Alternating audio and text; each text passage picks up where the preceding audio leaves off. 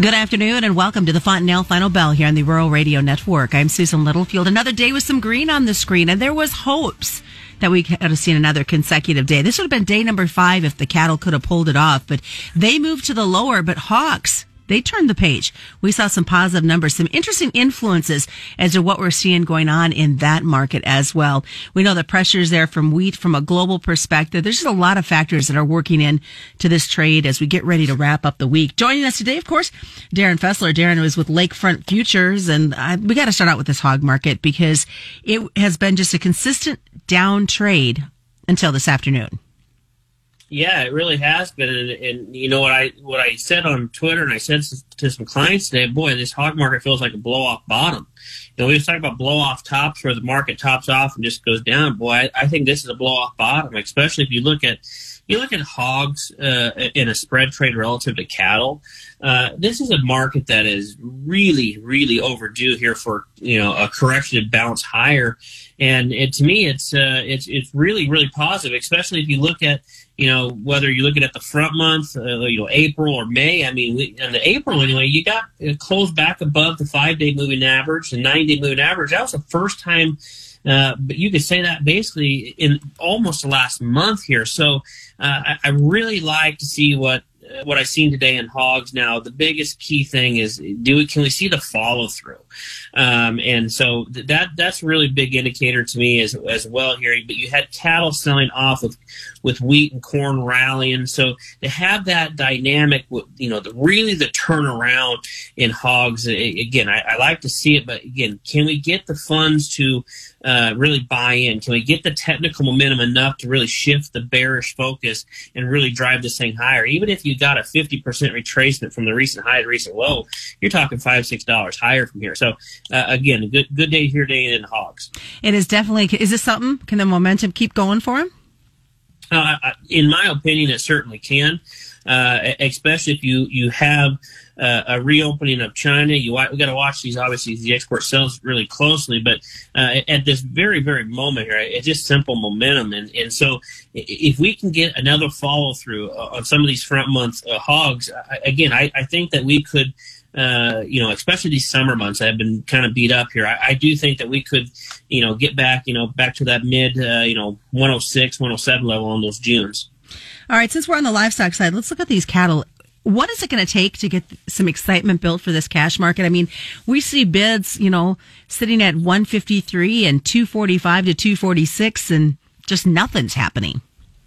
Yeah, and I, I think I think some of that is I think some of it's in in conjunction with what's going on here recently in, in corn. Corn has seemed like it maybe has found a bottom here yet this week, and you know wheat seems like it's finding a bottom as well.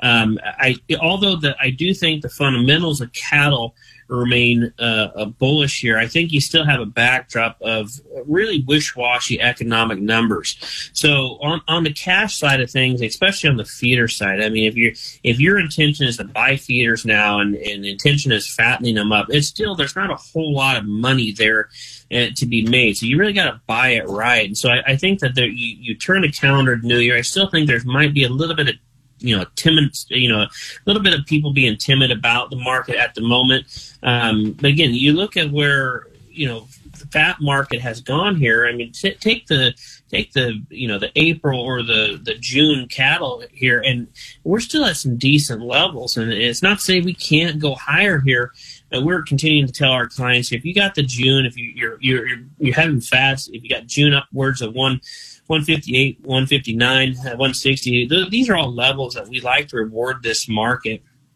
And the same thing on the feeders. I mean, hopefully we can get some higher prices back up to those upper 180s on some of these front months, even you know back above that uh, or near closer to two bucks on that on that May contract. These are all again good levels to to step in here and hedge this market. But you look at cattle and feed on Friday, uh, numbers down again. It, it, it kind of just continues to show me that hey, there's much more of a fundamental side of things happening here. But once we get closer in the spring here, I think that you watch these weather patterns really closely here. They seem to me like they're changing. Although we are dry, they seem like they are changing. So I think that might give guys a little bit more optimism here to you know keep cattle back here and and, and restart rebuilding those herds up. Is there some possible positioning started though ahead of the, the January cattle inventory report coming out on Tuesday?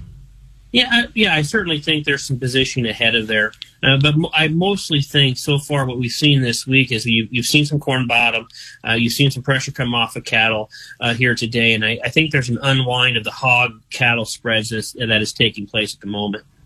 What other things are you kind of keeping an eye out for when it comes to this this livestock complex overall?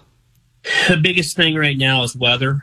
Um, obviously, we're keeping a close eye on the cash prices of these things, but uh, when I look at the overall the livestock market here, I'm looking at things that are funds who who may not have any direct ties to the ag side of things, looking for to put new money in places that things that have been beat up. And I fund there's two products funds always like it's beans and it's hogs. And and the way I look at the how the hog prices perform today, again, this is uh, could be a pretty big unwind here that's happening.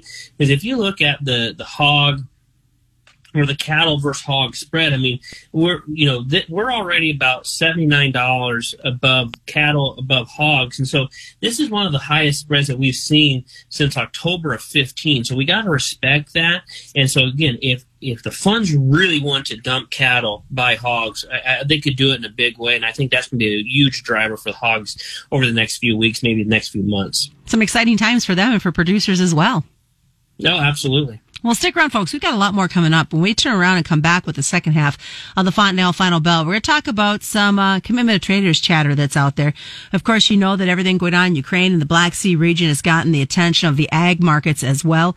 But how about natural gas? That's not something we talk about very often on the Fontanelle Final Bell. We're going to talk about what that all means with this market and a whole lot more.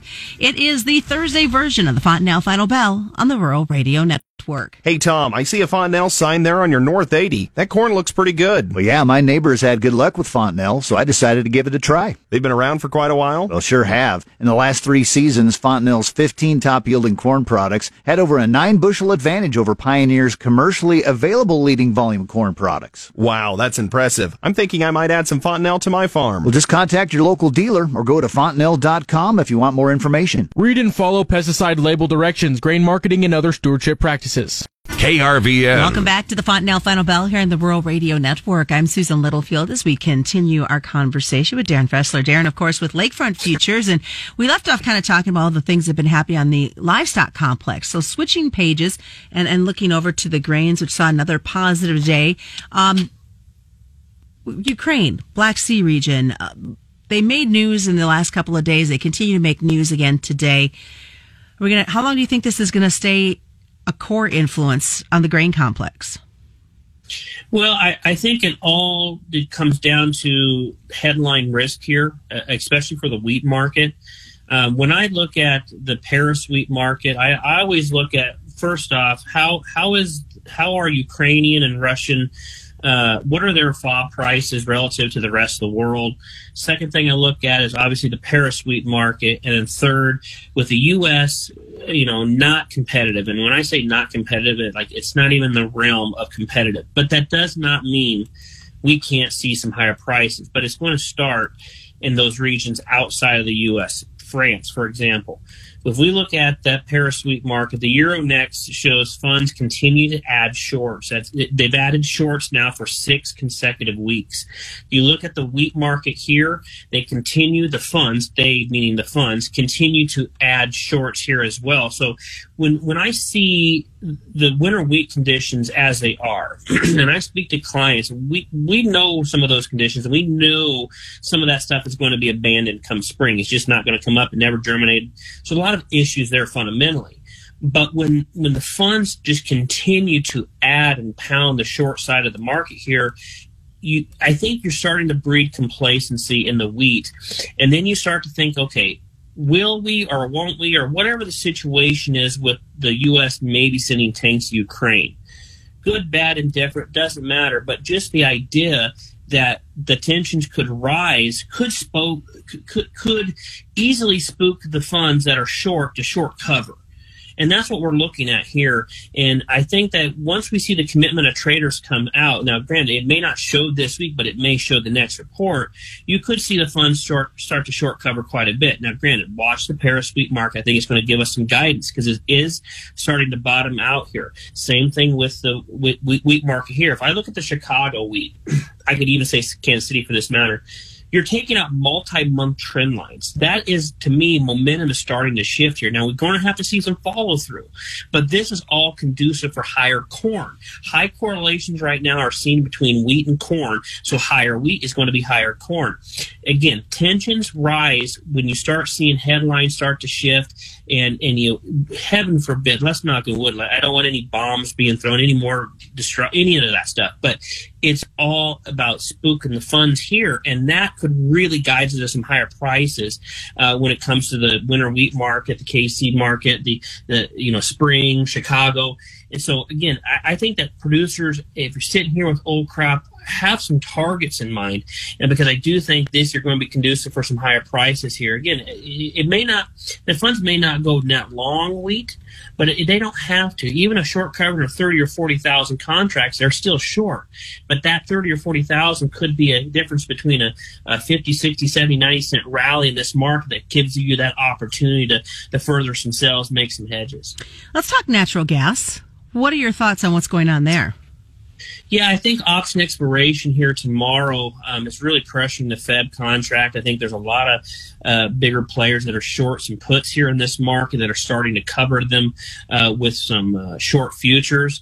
I think once you see that unwind here, and again, you, with you Russia and Ukraine being big uh, natural gas producers and exporters, I, I think that you look at this market and you look at it's down almost 60% here over the last six weeks, and you say, whoa, this is, this is, you know, you're talking talking pre-pandemic type levels here, and when you're talking sub three buck natural gas, I mean, there's a lot of things that go wrong. There's a reason why they call the natural gas market the widowmaker, and so I'd be very, very cautious here being short natural gas. If you are an end user, one who uses natural gas for irrigation purposes or whatever you on your operation, now's the time to start looking at some opportunities here to play play the upside in natural gas here. Again, this is a very, very beat up market. Tensions maybe starting to rise here in Eastern Europe.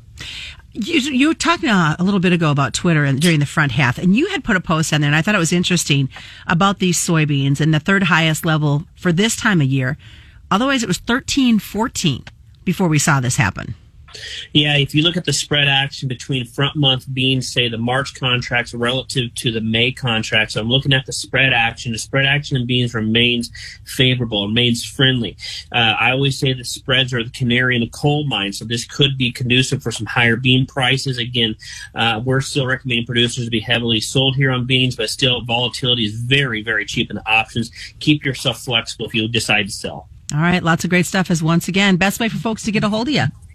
They can reach me directly, call me or text me at 312-858-3668. And of course, I encourage you to follow them on Twitter as well. As we always remind folks, commodity futures and options do involve a substantial risk of loss, not suitable to all investors.